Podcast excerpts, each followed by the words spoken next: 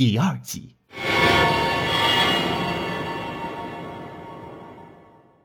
其实我不肯卖掉那房子，原因是很复杂的。母亲是在那间房子里去世的，留着房子，我总觉得还可以感受到她生前的气息。再说，那毕竟是二手房了，如果卖家打听到曾有人在房子里去世，也许会卖不上价的。而这是我告诉宋晨山的两个理由，但我不能告诉他的就是，我其实并不支持他的投资。我早就过了盲目崇拜丈夫的年纪了，他也只是个普通的高中老师。我不觉得他有能力能在商业上取得成就，而且我非常不喜欢那个怂恿他投资的朋友。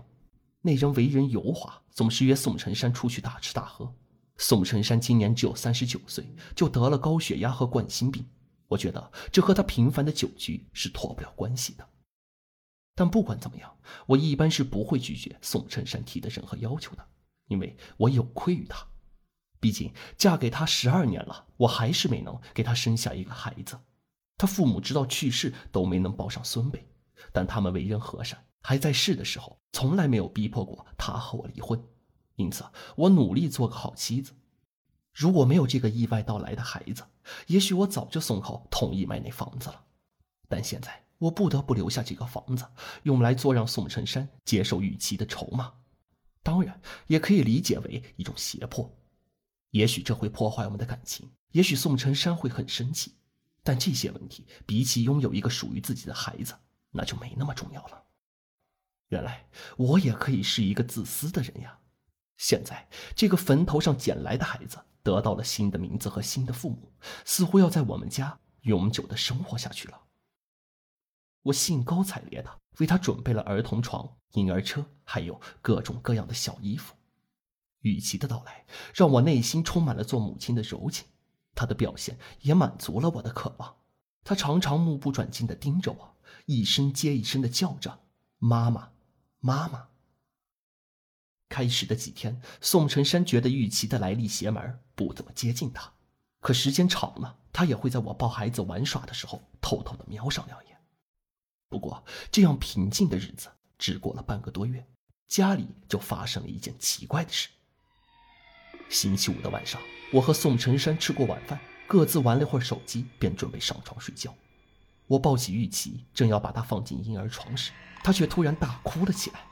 我安抚了半天，她的哭声都没有停下，我只得抱着她躺到了大床上。我把她放在我这一侧，宋晨山探头看了一眼，并没有反对。不过到了半夜时分，宋晨山却突然发出一声惊呼，猛地从床上弹了起来。我赶紧按亮床头灯，只见他皱着眉头，用手在另一条胳膊上摸索着。仔细一看，他的手上有一道细长的血痕。怎么了？怎么会有血？我感觉有东西在扎我。宋晨山把手举到眼前，疑惑地看着手上的血。我在他身上扫视了一遍，惊恐地开口：“呀，你身上有好多血点。”只见宋晨山的身上莫名其妙的多出了八个血点，八点鲜红的血滴分别挂在他的胳膊上、脖颈上和后背上，其中一点似乎特别大，血滴都已经淌了下来。而这一幕在暗淡的黄色灯光下，散发着说不出的诡异。宋晨山愣了一会儿，随后猛地跳下床，掀开被子，满床的翻找起来。我愣愣地看着，直到他从床单的褶皱中捻起一根带血的缝衣针，一条银色的丝线拴在上面，荡来荡去的。深夜两点，墙上钟表的哒哒声在卧室里回荡，我和宋振山则对着一根缝衣针陷入了沉思。半晌后，宋振山才悠悠地开口：“你今天在床上缝衣服了吗？”我没说话。心里想着，就算真的我把针放在了床上，这根针也绝不可能在他身上扎出八个针孔的。而且我很清楚，家里的针线筐是没有银线的。而在我的沉默中，宋晨山把目光转向了睡在我身边的玉琪。我也我也不记得了，好像是我缝了件衣服。哎呀，好了好了，已经两点多了，睡觉吧。我偏了偏身体，挡住他的视线。并颤抖着从他手里抢过针来，一把扔到了床下。对峙了片刻后，我们便沉默地躺了下去。我没关台灯，宋晨山也没让我关。我在钟表的哒哒声中，慢慢闭上了眼睛，脑子里则转着乱七八糟的想法。不知过了多久，我睡着了。第二天醒来时，睡眠不足和神经紧绷让我和宋晨山都显得有些呆滞和恍惚。我走到窗前，拉开窗帘，阳光立刻洒满了室内。昨夜那侵袭全身的阴冷，像一层薄薄的积雪，被温暖的日光晒化。我正闭着眼，微微仰头，让全身接触到阳光的温度，而身后的宋晨山却突然低声说了句：“不见了。”什么？我回头看着他。只见宋晨山正弯着腰，在地板上一寸一寸地搜寻着。他提高声音回答我：“那根针不见了。”我和宋晨山趴在地上，把屋里搜了个遍，最后确定那根针是真的消失了，就像他半夜出现在床上那一样的莫名其妙。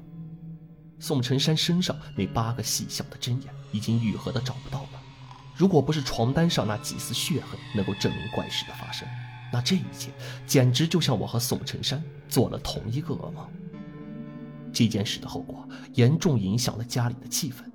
之后的一整天，我不断开导着宋晨山，极力想要生活恢复正常。不过他还是精神不济，时不时的就会发呆。到了晚上，我在厨房忙碌了两个小时，做出了一桌丰盛的晚餐。自从玉琪来到家里后，我就不工作了，专门在家照顾她。厨艺自然也提高了不少。一家三口坐在餐桌前，宋晨山似乎振作了起来，一边吃着，一边称赞我的手艺。玉琪坐在我的身旁，拿着小勺，有一口没一口地吃着饭。相处了半个多月，我发现这个孩子乖巧安静，而且聪明独立。他不用大人喂饭，但好像什么食物都不喜欢吃，所以一直吃的很少。这一点让我很是操心。我夹起一块鱼肉往玉琪的小碗里放，她却张开手挡住了碗，摇着头说：“妈妈，不是这样的。玉琪，你是不想吃这个吗？”我试图理解她想表达的意思，但她还是执着的摇头：“不是这样的，是活的，活的。”我放下筷子，专心和她沟通：“你是说生的吗？你吃过生的鱼片？”她不耐烦了。扔下勺子，抬起头，认真的看着我。妈妈，我吃活的。我还想继续猜测他的意思，他却转过头看着宋晨山，第一次开口叫他爸爸。不过宋晨山没有回应他，而是放下碗筷，钻进了房间。我陪着齐玉吃完饭，让他自己在客厅玩玩具，然后小心翼翼的走进了房间。宋晨山正背对着我，坐在床上发着呆。我走过去拍了下他的肩膀，他整个身体像过电一样剧烈的抖了一下，之后看清是我，才又放松了下来，捂着胸口喘息着。我看他这样，连忙给他端来一杯温水，他喝了几口，这才缓缓的说：“赶紧把孩子送走。”不行，我在宋晨山身边坐下，陈山，我不同意，咱们当初已经说好了的。他重重的把水杯放在床头柜上，怒道。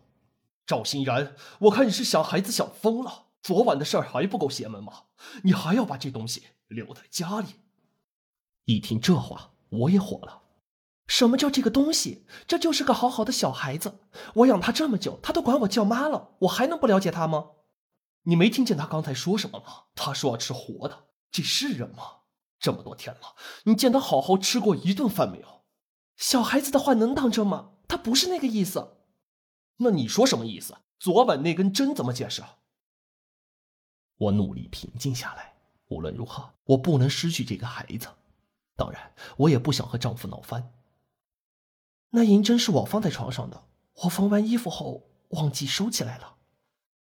这个理由当然不能说服宋晨山，他憋得脸通红，但最后还是没有再和我吵下去。